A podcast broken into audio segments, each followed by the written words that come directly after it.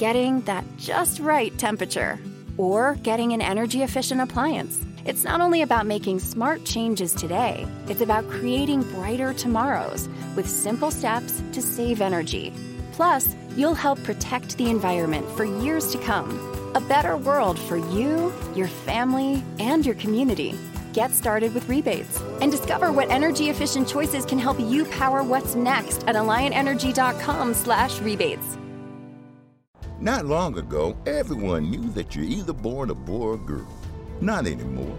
The Biden administration is pushing radical gender experiments on children, changing their names, clothes, identities, and bodies. Joe Biden and his left wing allies push boys to take estrogen to appear more feminine. They push girls to take testosterone so they grow facial hair.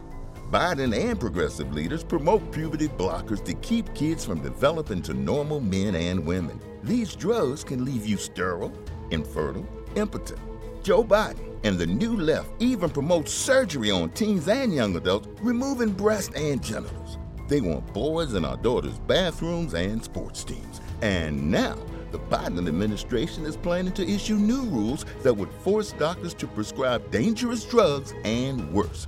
Tell Joe Biden and left wing leaders across America hands off our kids. Paid for by America First Legal. You are listening to the Huddle Up Podcast with Mile High Huddle's Chad Jensen and Zach Kelberman. Freeman is back there, blocked by Leary, caught for the touchdown!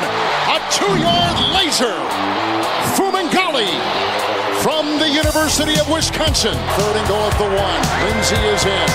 Janovich, the fullback. Janovich hit. Nice big hit there by Kendrick. He continues to dig. He's not. They call a touchdown.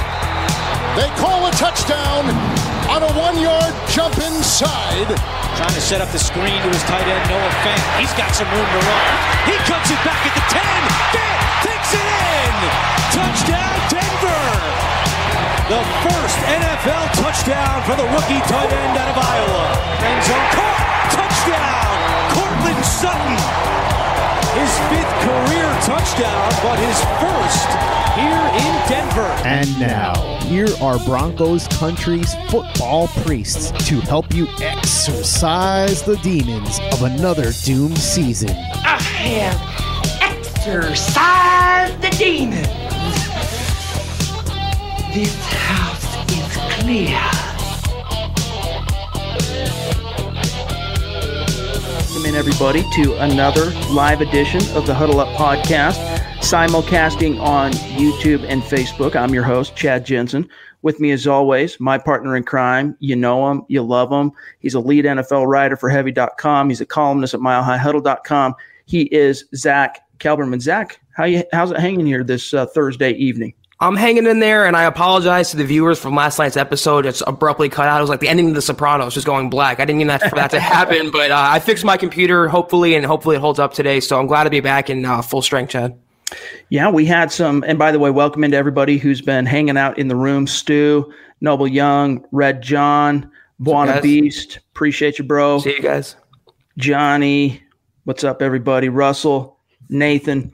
We uh, we have some interesting storylines we want to talk about at the top of this show, and then we're opening it up. Mile High Mailbag. It's questions, it's concerns. We are your football priests, and of course, each and every week we're here to offer you the absolution and answers to your burning Broncos questions. So maybe it's not a question though. Maybe it's a reaction. It's a comment. You want to get something off your chest. Exercise those demons. We are here to help you do that, and we're going to dive into it here in just one second. First a very quick reminder, and then it's all Bronco talk. Make sure you're following the show on Twitter, like this. See this cool this ticker that we got here going across the screen? That's how you find the show on Twitter at Huddle Up Pod. It's the best way, you guys, to keep your finger on the pulse of what's happening with the show in real time. Like today, we're fully expected to be able to launch at uh, our usual time of six ish Mountain, eight Eastern, and it got pushed back a little bit once again because of me uh, because I arrived home today to a little bit of a surprise, and maybe if there's enough time, I'll I'll uh, unveil the surprise and let let some of our listeners check out what what my wife and family surprised me with today, being that it's the day after my birthday, and so. If you're following the show on Twitter, you saw the tweet letting everybody know what time we were probably going to be going live tonight. And so that's just a good reminder and a good example of why you want to make sure you're following the show on Twitter at Huddle Up Pod. This is the Overtime Podcast Network. Not long ago, everyone knew that you're either born a boy or girl. Not anymore. The Biden administration is pushing radical gender experiments on children, changing their names, clothes, identities, and bodies. Joe Biden and his left wing allies push boys to take estrogen to appear more feminine. They push girls to take testosterone so they grow facial hair. Biden and progressive leaders promote puberty blockers to keep kids from developing to normal men and women. These drugs can leave you sterile, infertile, impotent. Joe Biden and the new left even promote surgery on teens and young adults, removing breasts and genitals. They want boys in our daughters' bathrooms and sports teams. And now, the Biden administration is planning to issue new rules that would force doctors to prescribe dangerous drugs and worse. Tell Joe Biden and left wing leaders across America hands off our kids. Paid for by America First Legal. Not long ago, everyone knew that you're either born a boy or girl. Not anymore. The Biden administration is pushing radical gender experiments on children, changing their names, clothes, identities, and bodies. Joe Biden and his left wing allies push boys to take estrogen to appear more feminine. They push girls to take testosterone so they grow facial hair. Biden and progressive leaders promote puberty blockers to keep kids from developing to normal men and women. These drugs can leave you sterile, infertile, impotent. Joe Biden and the new left even promotes surgery on teens and young adults, removing breasts and genitals. They want boys in our daughters' bathrooms and sports teams. And now, the Biden administration is planning to issue new rules that would force doctors to prescribe dangerous drugs and worse. Tell Joe Biden and left wing leaders across America hands off our kids. Paid for by America First Legal. Zach, we talked about it. Oh, real quick. Steve, dude, I thought you were going to be out today. We're, I, I even pulled up your tweet so we can answer your question on the pod ping you on Twitter afterward and tell you to check out the pod. Glad to have you. Glad to see you. Ten dollar donation. You Thank are you, just, Steven. You're a phenomenal stud, dude. We love you. Appreciate Christy, you. we love you as well. Jumping in with a twenty dollar donation on Super Chat. She says we can beat KC. It can be Yes. done. It can be done. We're Yeah. going to talk about it today. But Zach, it was so interesting how I think it was I don't know two or three pods ago, sometime this week though. We were asked about the the punter situation, and we talked about Shane Tripucka. We talked about his father, Chris, how he's quite active on on Twitter and importuning the Broncos constantly, and and you know Broncos media, people like you and I, to try and raise and elevate the profile of his son Shane, who is just two years removed from being a very prolific punter and kicker at uh, Texas A&M. The Broncos worked him out today. Him and uh, what was the other guy's name? Oh, Shane, uh, no, Daniel, something Daniel. Anyways, the punter from uh, the Texans last year, he even punted with the Texans for the first two games this season. So the Broncos worked out two punters today. So maybe uh, maybe they're dialed into the shows. That they're like, hey, who's this uh, Shane Tripucka guy? Let's let's look him up, get the scouting department on, and let's see. Oh, he's got like a forty three point five net average. Okay, let's get him in.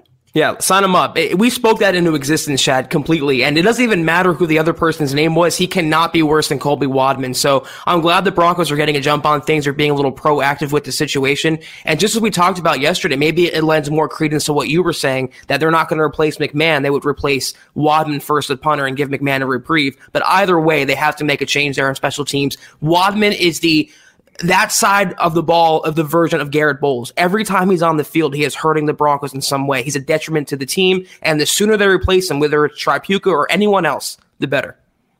Yeah, the other punter that they brought in is Trevor Daniel.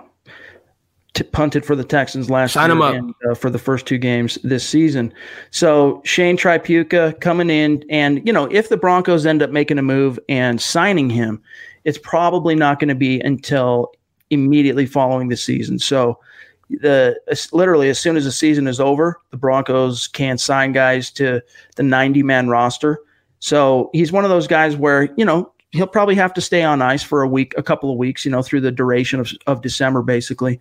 And then maybe he gets a chance to come in and punt for the team in which his grandfather is a Ring of Famer, the number 18, of course, Frank Tripucka, retired. He was also the first quarterback in AFL, NFL history to surpass 3,000 yards passing. So that's probably what he's most famous for. That, Zach, not only being a Ring of Famer, but also being uh, willing to acquiesce and rent Peyton Manning or loan his number 18 jersey number for that four year reign that Peyton had at Mile High.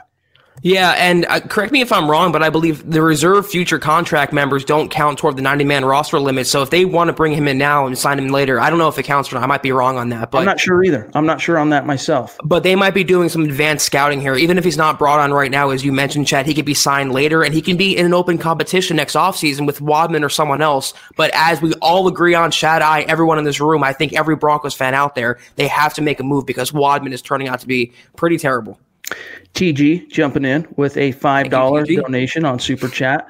Appreciate you. I think that's the first we've uh, had a chance to hear from TG. And by the way, we have begun the process over the last few weeks. We began the process of sending out some some swag, some merch to our Super Chat superstars, those who have been the most consistent and generous in their donations on Super Chat, and we're going to continue to do that. We're going to continue, Zach and I, to cook up ways to you know yes. to thank those who support the show financially. We've got some things coming that we're going to be announcing here uh, during the holiday season. Look forward to that. We're going to be unveiling our uh, e-commerce store where anyone who wants to can buy a hat, they can buy a shirt.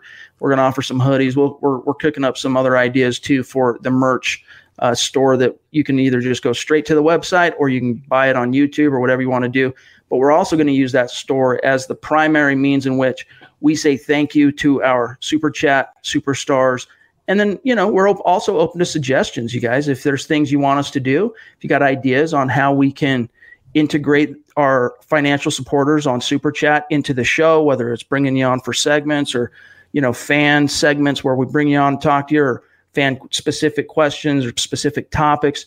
We're coming up with different ideas because we just didn't see this coming. So we weren't right. prepared for it. So we're cooking up ways, Zach and uh, TG. Appreciate you. Welcome into the fold, bro.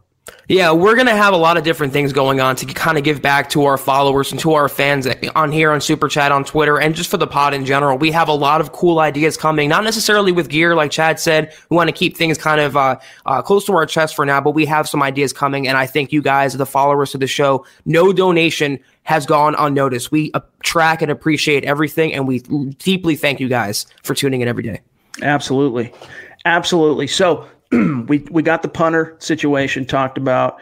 Let's also address what happened with Justin Simmons, who was today named the Denver Broncos Walter Payton Man of the Year. He's put in over 50 hours that he's donated to different charities and community outreach. And by the way, Stuart jumping in with a $25 donation Thank you, Stu. Chat. Stu, you are the man. But Justin Simmons, you know, and it just kind of brings back to the fore, Zach, the reality that – you know, he's only under contract for three more games. And we've heard mm. the Denver Broncos talk about, you know, they they want to keep him here, and we've heard Fangio say, "I think he's got a bright future here in Denver." Justin Simmons, though, when he's asked about it, he, you know, in a perfect world, yeah, of course I'd like to stay, but there's always the caveat, right? There's always the qualifier where, you know, you just never know how things work out in business. It has to make sense financially, and da da da. The Broncos, though, they need to pony up and get this particular pony signed up long term because he's he's got to be a staple on the back end of that D. Oh yeah, and every week he goes out there and balls out more. He's making himself more money and costing the Broncos more money. So if they want to get out in front of this, they can sign him up now if he's willing. If he wants to negotiate a contract right now, it takes two to tango. But yeah, um, it should be a no brainer. The cap space the Broncos are going to have 85 million, I think, in projected cap space. It's plenty to pay Justin Simmons, and I would actually pay him among the upper tier safeties in the NFL because you're paying not only for his production now, but for his future production and his future upside. We are just seeing, I think, what Justin Simmons is capable of, especially in a Vic Fangio coach defense, Chad. Amen to that. Let's grab a question here. Now, this was one that was pre submitted on Twitter. And apologies, Stephen, I was traveling today, so I wasn't able to sit down and completely uh, give your you know tweet back my answer, but let's just address it together in real time here. Zach, he says, I won't be able to join tonight, but fortunately he was able to. So here's my question through Twitter. My question is, what do you guys think of getting CeeDee Lamb to pair with Courtland Sutton, and what do you guys think of getting the right uh, or the t- tight end from Missouri for Drew? If Calais Campbell is cut from Jacksonville, do you think the Broncos will try to sign him? Well, let's let's just let's back it up. CeeDee Lamb, the idea of getting another dynamic number two, Zach that's something that you and I have been proponents of. Mm-hmm. The issue is if you're going to get a guy like CeeDee Lamb, it's going to have to be top 15 probably, right. Mm, top 20 in the in the first round.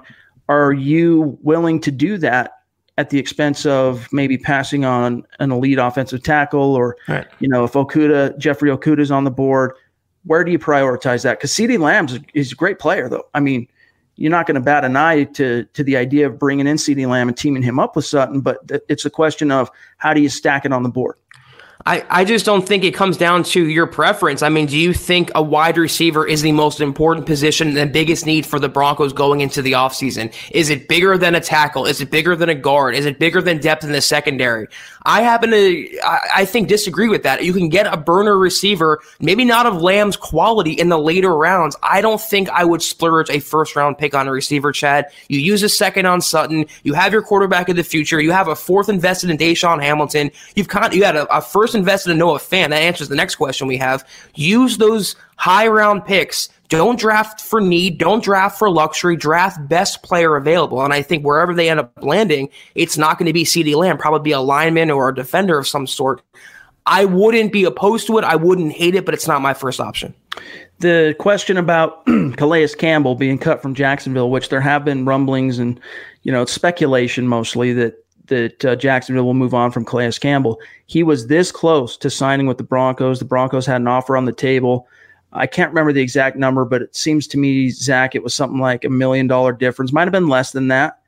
And he ultimately, uh, you know, the storylines were Calais Campbell could be going home to Denver, of course, where he went to high school. He ended up taking just that little bit more per year to go to Jacksonville there's a good chance he could end up back in Denver. The question for me there is value, considering he's that much older. I think it was three off seasons ago now. Yeah, he's not the same player as he was when they first signed him. He's not the same player uh, that we've all known Calais Campbell to be. He would be a good addition in this defense, but if we're talking about free agent additions, Chad, we talked about Akiem Hicks, Akiem Hicks yesterday. We talked about Chris Jones yesterday. If they're going to splurge on those kind of defenders on the inside, I'd rather the Broncos pony up a little more and get a younger player with better upside in this defense. Again, I would not be opposed to Calais Campbell, but you have Shelby Harris a free agent. You have Derek Wolfe as a free agent. You can probably pay those guys, maybe get an Akiem Hicks for the price of what Calais Campbell may cost. So not my first option, but I wouldn't cry if they end up signing him. Broncos fan number 24 with a $20 donation on Super Chat. Appreciate you. And a question, of course, it is the Mile High Mailbag. Mahomes was talking about how he needs to step up in the pocket and not throw off his back foot during a press conference. Why isn't Mahomes getting bashed as much as Lock is for literally doing the same thing by NFL pundits? Well, it's confirmation bias if you want to know the truth you know, everyone's trying to figure out and justify why Drew Lock slipped to the second round because the way he's played the last two weeks, you know, his two game debut, I mean, he's just looking like the best rookie quarterback in the league. And we're talking about guys like Kyler Murray, who's played all year, Daniel Jones most of the year. You're seeing Dwayne Haskins, who's, you know, he's he hasn't been completely terrible, but none of them have been just the massive dynamic powerhouse that Drew Lock was, especially in that second start. And so you have people that are they're going to nitpick him. He's going to constantly get nitpicked throughout his career, and that's something he's got to be ready for because it's it's a it's a confirmation bias process. Zach, it's a neg it's the negative. It's like an inverted confirmation bias. It's like when when Von Miller gets a sack. All right, he's a rookie, 2011. He turns the corner. Everyone's like, "Oh wow, yep, there. It, That's why he was a first round pick. That's why he was number two overall." And it's going to be the exact opposite with Drew Lock. They're the analysts, especially the color guys on the t- television broadcast, they're going to nitpick the technical uh, aspects of his game because, and he's really basically going to have to completely outkick his coverage to win over those people's Zach.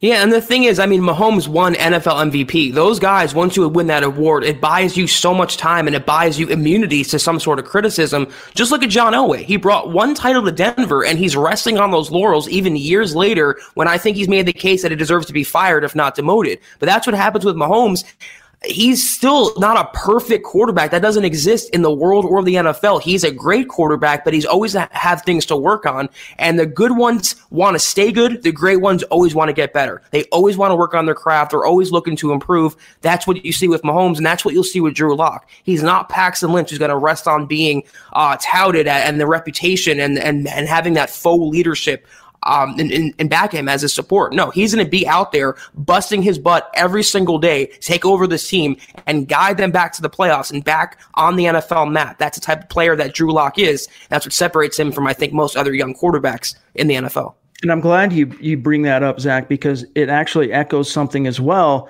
that Rich Scangarello talked about today on whether or not he he was asked whether or not he believes that the pocket feel. He talked about Drew Lock having excellent feel in the pocket, which has really helped to take pressure off of his offensive line and allowed that unit, the, the starting five, to to play a more cohesive and unified brand of football up front. He's only been sacked once through two games.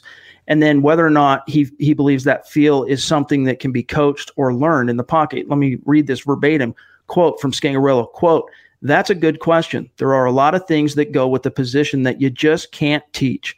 When you have guys like that, you hope that you can bring out the best in them. Drew has worked very hard. When he was out, it was probably one of the best things that happened to him watching some of the other guys, speaking to, of course, Joe Flacco, speaking to Brandon Allen. He has changed his throwing mechanics since college, and it is showing up on the tape. His feet are in the ground. He's throwing with a great base and it's why he's not retreating all the time. He's throwing the ball more accurately, he's throwing the ball more confidently. He likes our footwork and he's bought into it. I think TC McCartney, uh, McCartney, that's the quarterback's coach, has done a great job of helping him with that as well. I think that leads to what you're talking about, that feel, and it's helped him. Close quote. So, according to his coaches, Drew Lock has already significantly improved and changed his throwing mechanics and his throwing base and his footwork getting back to the question from Broncos fan number 24, you know, Mahomes has been able to get away with that, and even Lock will be able to get away with it. You saw him get away with it a few times against the Texans and the Chargers because they have elite arm talent. It's not just a matter of changing up the angles and not having to be completely set in order to put zip and accuracy on the ball. It's the fading away. But the problem is for Mahomes, when you fade away like that, it puts more pressure on your offensive line. It's going to lead to more batted passes. And, you know, Mahomes just hasn't quite been the same player this year, Zach. So I'm really, you know, he's still excellent. He's still right. arguably the best young quarterback in the NFL.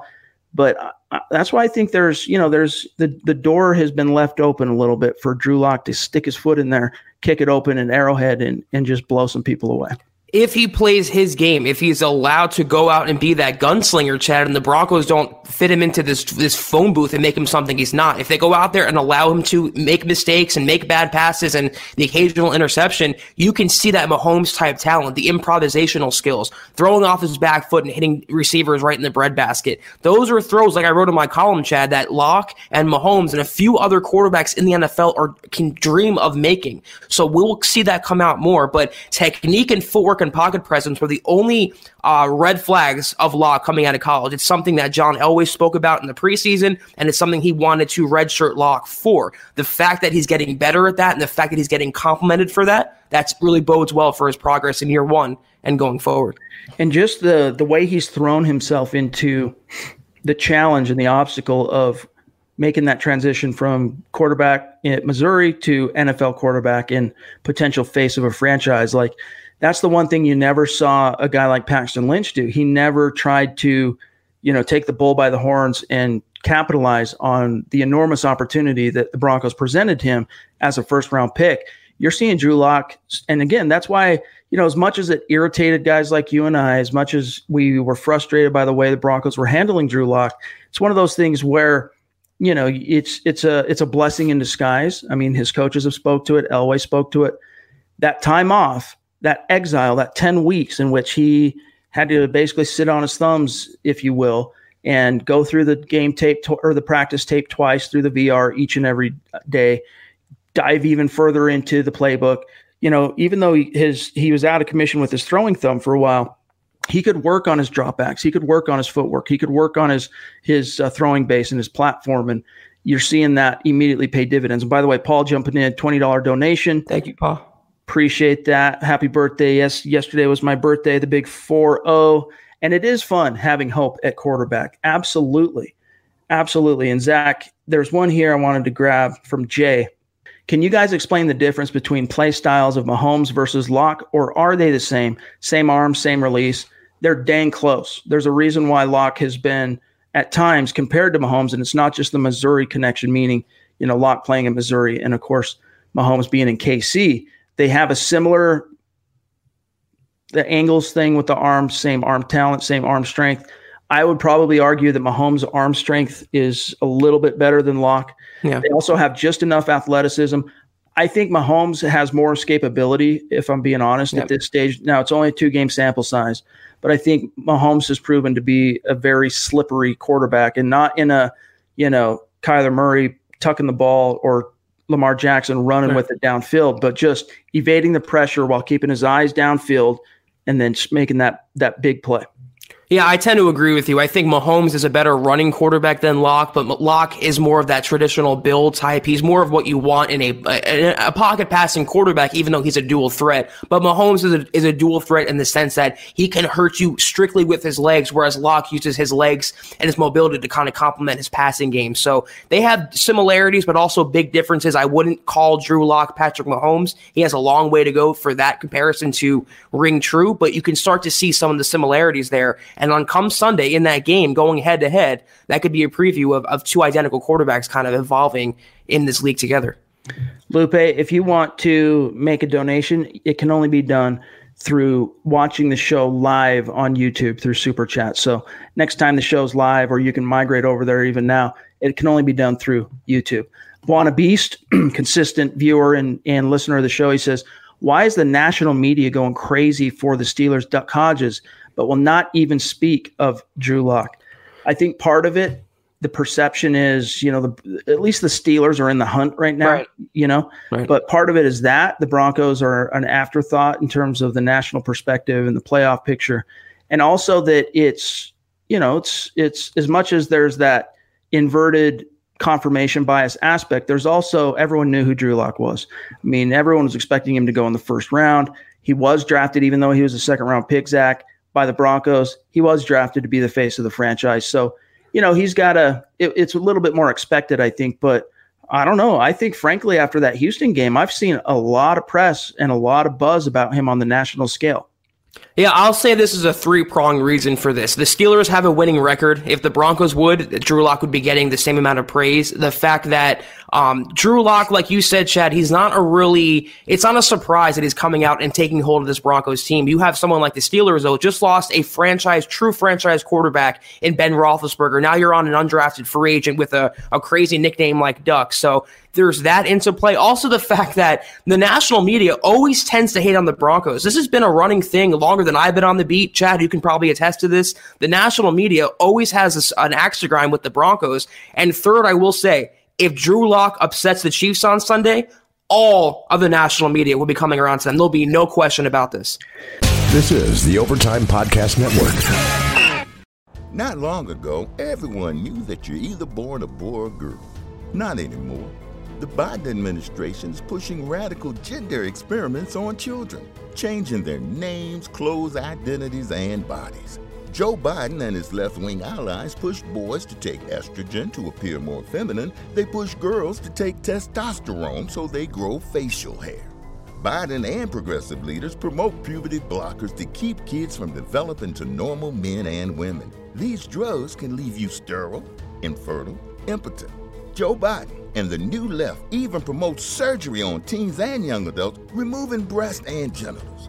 They want boys in our daughters' bathrooms and sports teams. And now, the Biden administration is planning to issue new rules that would force doctors to prescribe dangerous drugs and worse. Tell Joe Biden and left wing leaders across America hands off our kids. Paid for by America First Legal. Not long ago, everyone knew that you're either born a boy or girl. Not anymore. The Biden administration is pushing radical gender experiments on children, changing their names, clothes, identities, and bodies. Joe Biden and his left wing allies push boys to take estrogen to appear more feminine. They push girls to take testosterone so they grow facial hair. Biden and progressive leaders promote puberty blockers to keep kids from developing to normal men and women. These drugs can leave you sterile, infertile, impotent. Joe Biden and the new left even promote surgery on teens and young adults, removing breasts and genitals. They want boys in our daughters' bathrooms and sports teams. And now, the Biden administration is planning to issue new rules that would force doctors to prescribe dangerous drugs and worse. Tell Joe Biden and left wing leaders across America hands off our kids. Paid for by America First Legal. Yeah, you saw the lock rocket take off into the stratosphere from his just coming out of nowhere to beat the eight and four Texans.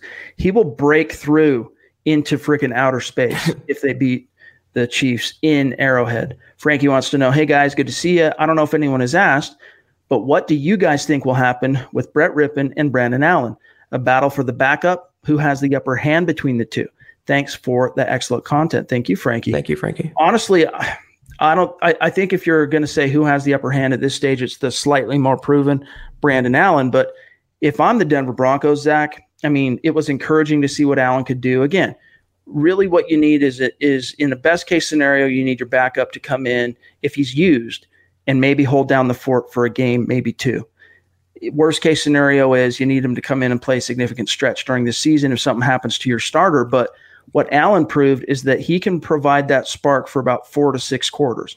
So if I'm the Denver Broncos and I'm going into 2020 knowing that I'm I'm basically rolling building the nest around what will be a second year quarterback in Drew Lock, he's the unquestioned starter.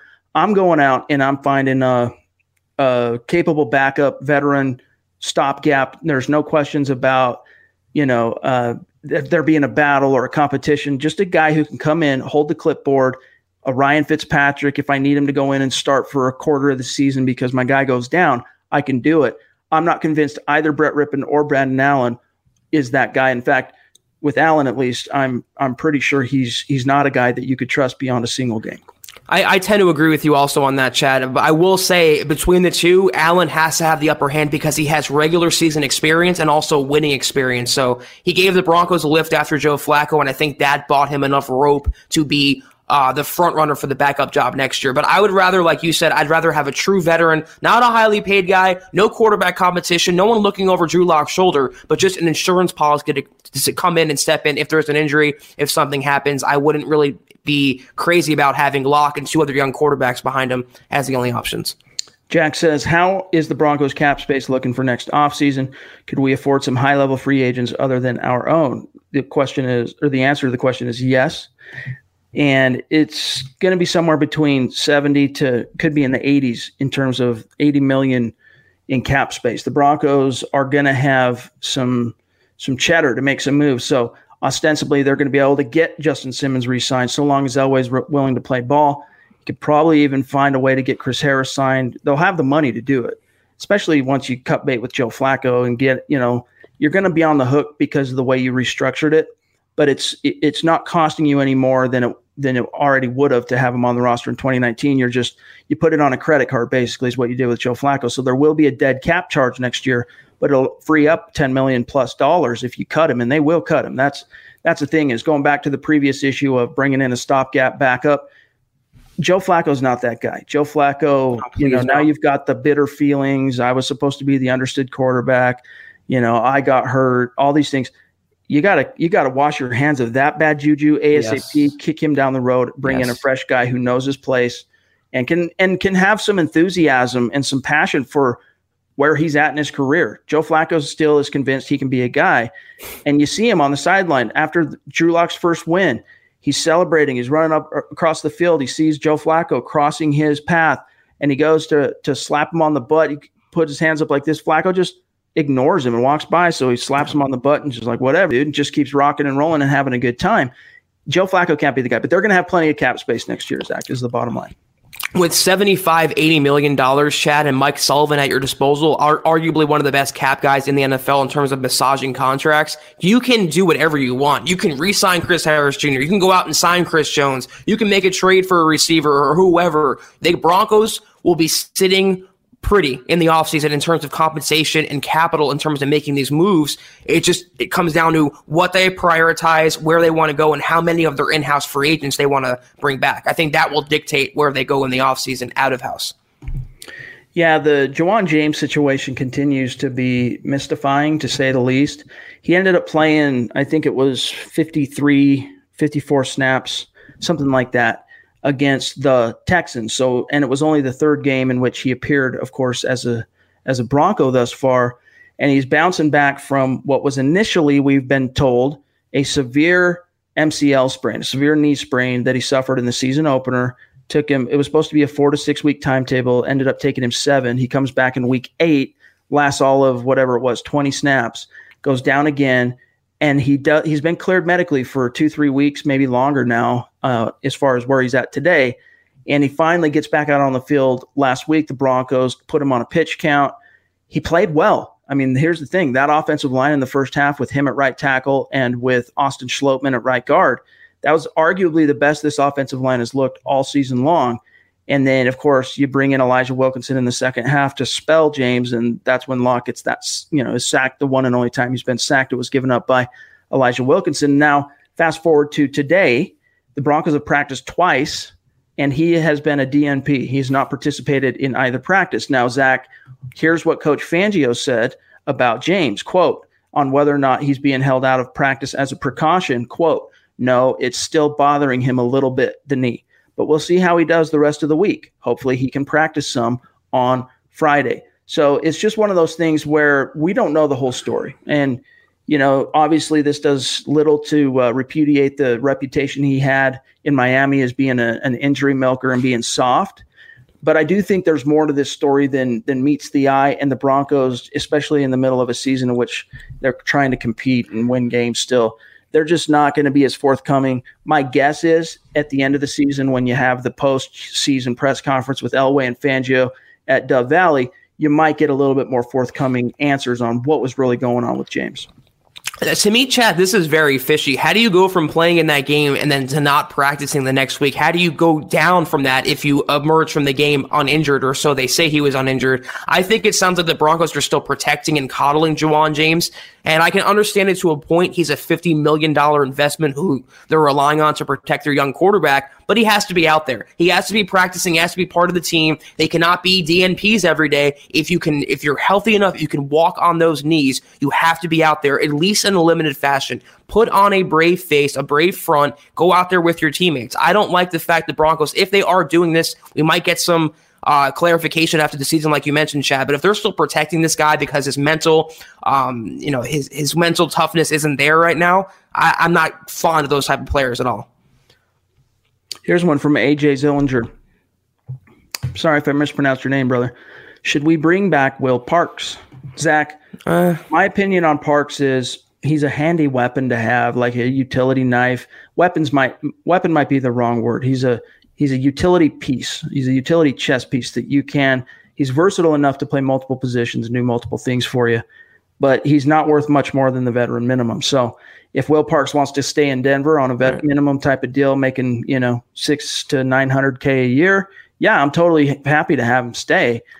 But anything more than that, you know, maybe you pay him a little bit more than that to acknowledge his four year contribution and his veteran experience, but he's just not worth much more to me, Zach, than that. You know, vet minimum. He's he's a good locker room guy, and he's loved in the locker room. The coaches, both coaching staffs, have loved Will Parks. Yeah. But uh, he's not worth much more than that to me.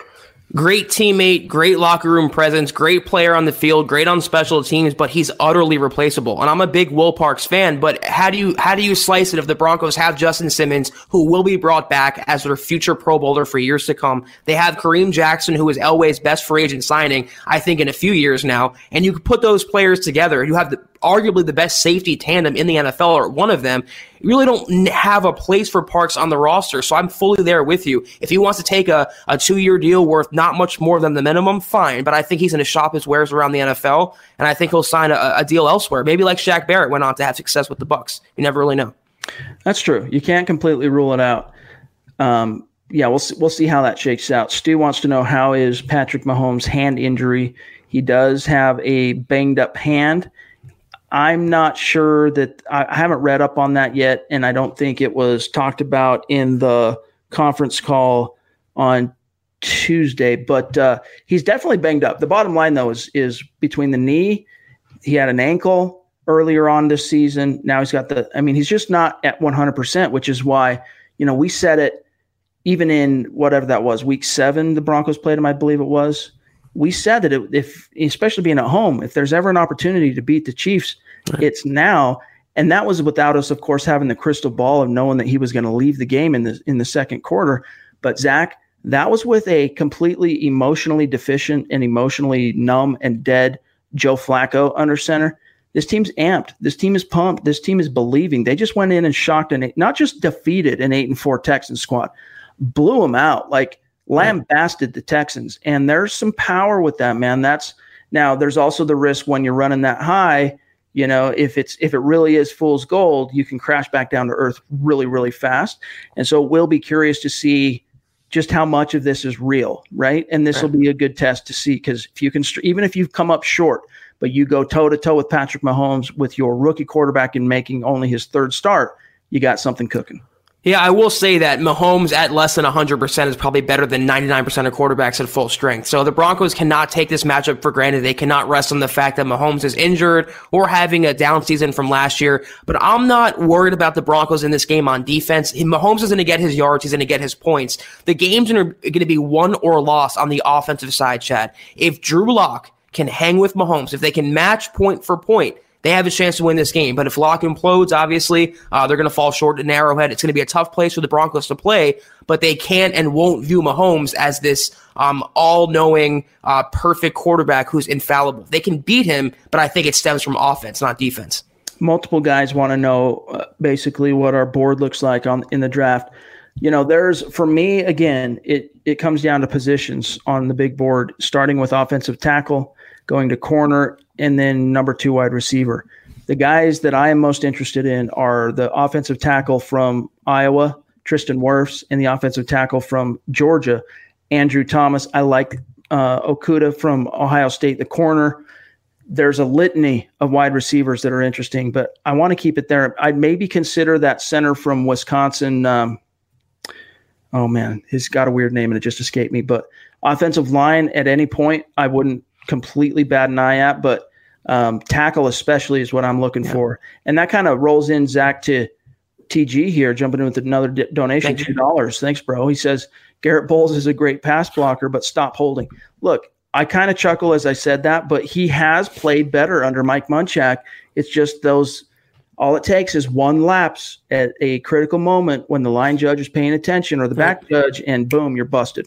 I mean, it's kind of contradictory too, because how can he be a good bat and good in pass pro if you're holding the guy or pushing the guy in the back or taking points off the board? He has. We've been saying this since he was drafted. He has all the physical potential, and he has the, the foundation in place to be a, a, competent left tackle, but he just can't stay consistent. And the fact that we're lauding him for only having four sacks or whatever it is, or not allowing a sack in a few games, that should just show you how bad he's been. You should not have to worry that that position at all. That's your left tackle, the second most important position, I think, in all of football behind a quarterback. So he is. I guess if you want to say he's been a little better in, in Garett Bolles standards, but far from what the Broncos need at left tackle. Jordan jumping in longtime friend of the Thank show. You, Jordan. Wearing matching you. hats with yours truly. Appreciate you, bro. He says, I hope the Broncos see how the Colts failed Andrew Luck by not giving him an O line. Now that we have a promising young quarterback, they have to protect him by drafting talent in the 2020 draft. That has to be round one, right? And that's so. that's basically where where I'm at. Zach is it, unless you come, you know, you end up falling out of striking distance of one of those top tackles. Maybe you wait and get something else in the first round and go for another guy with that might be a little bit more raw or less proven in rounds two or three or whatever. But if I'm the Broncos and I know I have 13 million third round picks right now, in reality, I think they have, is it three third round picks currently? I think they have in, believe, in yeah. 2020. So I'm seeing what I can do to package a couple of those, if not all of them. If I have an opportunity to move up and grab Wirfs or Thomas, I don't want to lose out on that opportunity, Zach. That's a really good point. And it's not just Andrew Luck. Even go back to uh, David Carr with the Texans. They allowed, I think it was a record number of sacks in his first year, and it completely stunned him. That ended his career that first season because they couldn't protect him. Look at Kyler Murray in Arizona. Look at Sam Darnold in New York. Look at Baker Mayfield in Cleveland. A large part of the reason why they're so bad this year is they cannot protect Mayfield to save their lives. That's why I don't want a receiver in round one if I can avoid it. I don't want a safety. I don't want anything else. I want a tackle. Even if you don't replace Bolles, you still have that replacement option on the roster. I am not comfortable going into 2020 with him protecting Lock's blindside, and then you have Ja'Wuan James, who's mentally not there and not practicing over phantom issues. You have to go tackle. You have to protect your franchise quarterback. There's been too many examples, like just mentioned with Lock, uh, that would you know uh, secure that. Teresa jumping in with a five dollar donation. Thank you, Teresa. Appreciate that. Prediction, she says, Diontae Spencer will finally be incorporated for at least three gadget plays against the Chiefs, and one will lead to a big gain. Hey, we're always happy to see bold predictions, and if that's the way it shakes out, what better f- opponent to get that against than the Kansas City Chiefs in their own house?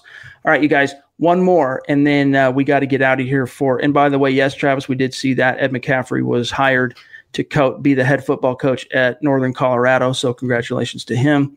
Last question from Buana. Would Connor McGovern get a starting job for any Hmm. other team in free agency? I think he would. I don't know that it would be any kind of, you know, obviously it wouldn't be a max contract type of deal, but yeah, I think he's, you know, he hasn't been great this year, but he hasn't been terrible. I mean, he's been a middle of the road guy who now has, you know, a couple of years basically worth of starting experience at center and right guard. So the answer to that is yes, in my opinion. That's a guarantee. There's such a dearth of starting caliber linemen in the NFL that teams are always ready to splurge on them. And I give one example to support that Billy Turner. The, the Packers way overpaid for a guy who was a backup in, with the Broncos for a long time because it's so hard to find starting caliber linemen. So I fully agree that if he allowed to test the free agent waters, he would get a contract. It might not be a record setting contract like Ja'Wuan James money, but he, he would start for about half of the teams in the NFL. Amen to that. But hey, you guys, that's got to do it for today's episode of the Huddle Up Podcast. Make sure you guys are following the show on Twitter at Huddle Up Pod, as you can see in the ticker there. That's the best way to keep your finger on the pulse of what's happening with the show in real time. You can see where to find my partner, Zach Kelberman, on Twitter at Kelberman NFL, myself at Chad and Jensen. And then stay tuned, guys. There will be a fresh podcast waiting for you guys building the Broncos, doing the Scouts Eye preview on Saturday. Those of you who are listening to this podcast after the fact, you're listening to it on Friday. Saturday, you'll have Building the Broncos. And I'm sure Eric and Lance are cooking up a fresh pod on Dove Valley Deep Diver. So there will be more podca- uh, podcast content coming for you uh, before the Chiefs game. And then Zach and I, of course, will return for the gut reaction immediately following Broncos Chiefs. And Zach, we'll have to save our, our official predictions for the Mile High Roundtable, but uh, you want to give us any hints on what your thought process is at this stage? I I think most of our listeners can probably guess which way I'm going, but I just want to say this, guys. Even if Lock goes out there and implodes, it's okay. If he throws three picks, it's not the end of the world. He's not a bust. He's not regressing. Even if the Broncos lose this game, it's all about his progression. We should be happy he's starting this game and getting invaluable experience. That's all I will say for my prediction, Chad. Okay. You heard it here first, guys. Check out the, the website tomorrow, milehighhuddle.com, for the full roundtable. Myself, Zach, our predictions and scores and picks will be in there. And then also the rest of the analysts at Mile High Huddle will weigh in with their respective picks and predictions. So stay tuned for that. But thanks again for joining us, our Super Chat superstars. Thank you very much. We're going to be thanking you on Twitter after the show. So look forward to that as well. And uh, all of you who hung out with us, it's great to see you. It's great talking to you. It's been another great week of podcasting, and uh, have a great weekend. We'll be back in the saddle Sunday, immediately following the game for the gut reaction. Zach, have a great weekend, my brother. Q, I'll see you Sunday, my man. All right. For Zach Kelberman, I'm Chad Jensen. Thanks again, everybody. We will talk to you on Sunday. You've been listening to the Huddle Up Podcast. Join Broncos Country's deep divers at milehighhuddle.com to keep the conversation going.